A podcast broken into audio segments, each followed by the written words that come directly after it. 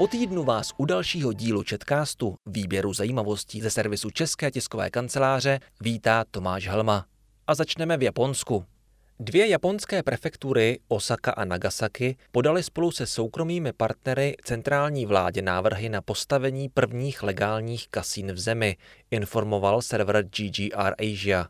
Ačkoliv téměř všechny druhy hazardu byly v Japonsku do roku 2018 nelegální, a to po 101 let, mohlo by se Japonsko do konce desetiletí stát druhým největším hazardním trhem na světě. Podle japonského ministerstva zdravotnictví je na hazardu závislých necelých 5% Japonců, tedy násobně víc než například ve Francii, kde má se závislostí problém asi 1% lidí.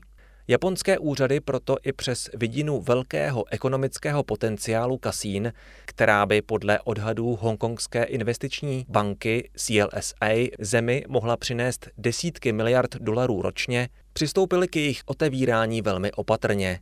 Přísná pravidla jsou důvodem, proč čtyři roky od jejich legalizace v Japonsku žádné kasíno nestojí a ještě pár let stát nebude.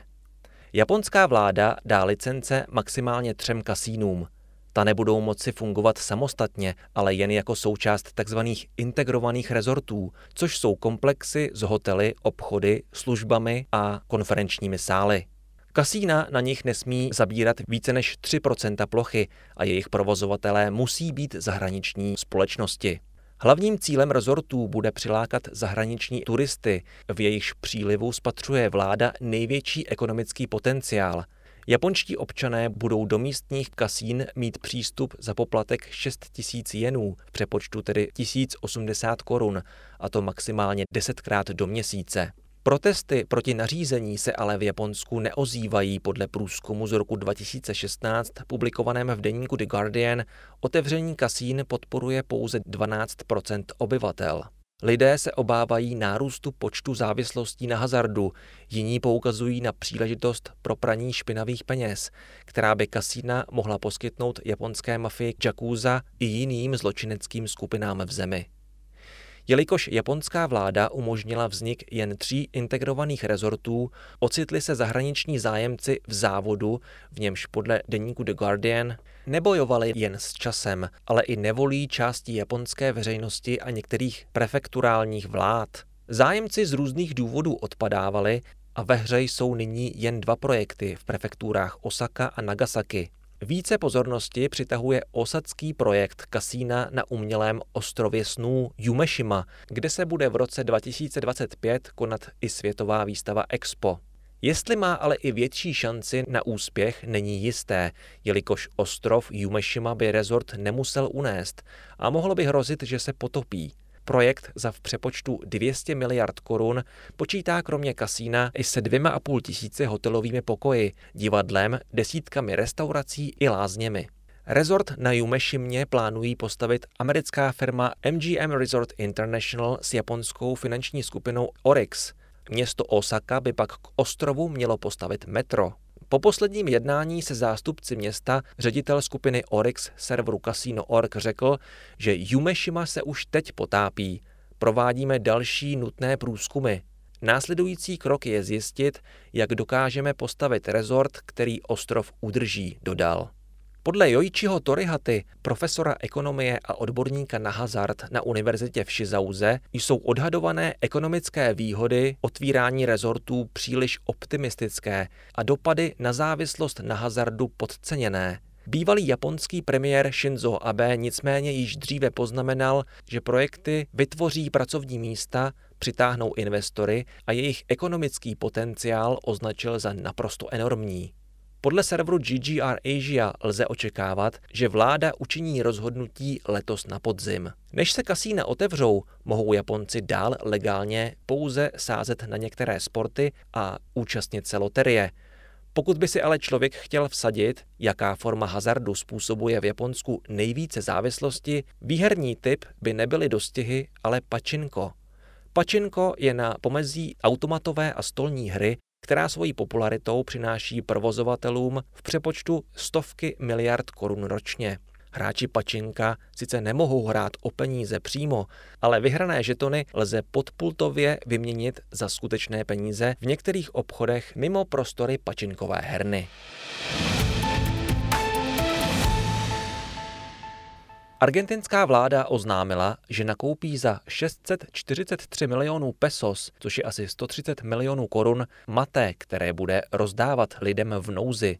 Tento nápoj, který je i v dalších zemích Jižní Ameriky podobně populární jako například v Evropě káva, má stimulační účinky, obsahuje vitamíny a minerály, ale také tlumí pocit hladu. Jeho cena v Argentině v posledních měsících vzrostla, stejně jako ceny dalšího zboží, včetně potravin. Podle španělského deníku El País je státní nákup maté dalším opatřením, jímž se argentinská vláda snaží zachránit masovým demonstracím kvůli růstu životních nákladů v této jihoamerické zemi. Ceny v Argentině se v březnu zvýšily o 6,7%, meziročně o 55%, což byl největší nárůst od roku 2002, kdy země vyhlásila státní bankrot.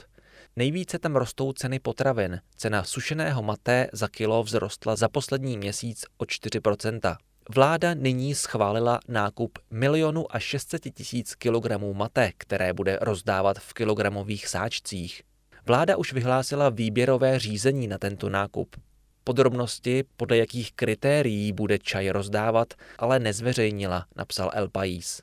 Čaj zvaný Džerba Maté se připravuje z lístků cesmíny paragvajské a je oblíbený v některých zemích Jižní Ameriky.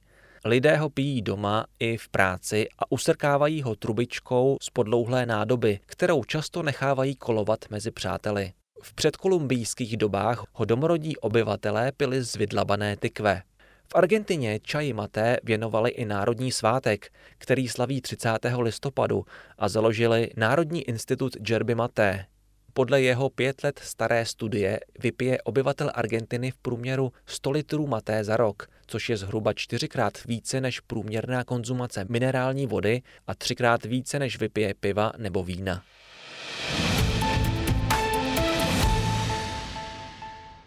Před rokem 28. dubna 2021 oficiálně zahájila provoz nejdelší vysutá pěší lávka na světě. Dílo, které se nachází nedaleko města Arouka na severu od Lisabonu, měří 516 metrů, což je dvakrát tolik, co měří lávka v Pražské Troji. Konstrukce přemostuje 175 metrů hluboké údolí řeky Pajva. Lávka se nachází v parku Arouka, který je na seznamu geologických parků UNESCO. Měl jsem trochu strach, ale pak to bylo něco mimořádného a jedinečného, uvedl 42-letý Hugo Xavier, který se po lávce prošel mezi prvními. Za procházku po lávce se platí mítné, a sice 12 eur, tedy necelých 300 korun. Místní mají snížený poplatek na 5 eur, tedy asi 122 korun.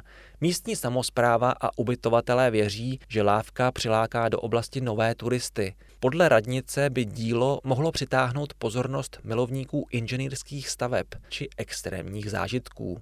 Dosavadní rekord držela vysutá lávka Charlesa Kuonena, která stojí ve Švýcarsku nedaleko zimního letoviska. Švýcarský most pro pěší, jehož provoz byl zahájen v roce 2017, měří 494 metrů a nyní ho má překonat lávka, která má být otevřena v polovině letošního května na Dolní Moravě. Tato lávka v délce úctyhodných 721 metrů se nachází v horním terénu obcí Velká Morava a Dolní Morava v okrese Ústí nad Orlicí v Pardubickém kraji. Nabídne unikátní procházku mezi horskými hřebeny Slamník a Chlum. Návštěvníky provede nad Mlínským údolím, v nejvyšším bodě se ocitnou celých 95 metrů nad zemí. Most začíná ve výšce 1125 metrů a končí o 10 metrů výše. Drží ho šest hlavních nosných lan a 60 větrných lan různého průměru a je na něj napojena naučná stezka Most času z prvky rozšířené reality.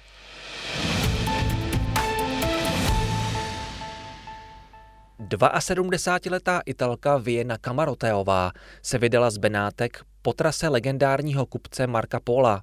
Má před sebou 22 tisíc kilometrů, jež ji zavedou do Číny a které chce urazit pěšky. Projde 15 státy a v Pekingu chce být v prosinci roku 2025. Ponese sebou italskou a ukrajinskou vlajku a svůj podnik považuje za cestu míru. Zanícená chodkyně Kamaroteová je na cestách 30 let a prošla Tibetem, Palestinou, Izraelem, Patagonií i Madagaskarem. Čerstvě má za sebou středověká jihoitalská města v Kampánii, Kalábrii a Bazilikátě. Je prý připravena na to, že s tím, jak bude procházet Evropou, Blízkým východem a Ázií, ji čeká velmi odlišný terén a klima. Na začátku každé cesty je trochu nervozity, řekla předtím, než vykročila. Kromě batohu si nese sportovní kameru, aby pouť zaznamenala a taky telefon s aplikací, díky níž bude její zdravotní stav kontrolovat lékař. Bude to namáhavé, například zima v Mongolsku, ale jsem připravená, řekla Kamarotáová. Nejprve překročí hranici do Slovinska a Evropou zamíří do Turecka, Gruzie, Iránu, Turkmenistánu, Azerbajdžánu, Uzbekistánu, Kyrgyzstánu, Mongolska a pak už bude v Číně. Na konci cesty v Pekingu jí bude 75 let. Doufá, že ji budou po cestě přijímat jako hosta. Ne, aby ušetřila, ale aby byla v kontaktu a mohla o lidech a jejich zemích podat svědectví. Když se někde zastaví na víc dní, mohou se k ní připojit příbuzní. Pravděpodobně ujdu 22 tisíc kilometrů, ale nevylučuji obchůzky, přizpůsobím se změnám, které se po cestě objeví, řekla Italka. Inspirací jí byl Johann Wolfgang von Goethe, který o svém italském pobytu napsal knihu Italská cesta, ale především Polo. Ten vyšel z Benátek roku 1271, když mu bylo 17 a cestováním po Ázii strávil přes 20 let. Jeho trasa později dostala název Hedvábná stezka. I on o tom napsal cestopis, který byl jedním z prvních světových bestsellerů. Po Gétovi mě fascinoval polo. Měl rád historii, kulturu a archeologii a chodím, abych viděla a popsala to, ale hlavně, abych poslouchala, řekla Kamarotáová, která je vyslankyní archeoklubu Italia, který se zabývá záchranou kulturního dědictví. A to je z dnešního četkástu vše, nashledanou za týden.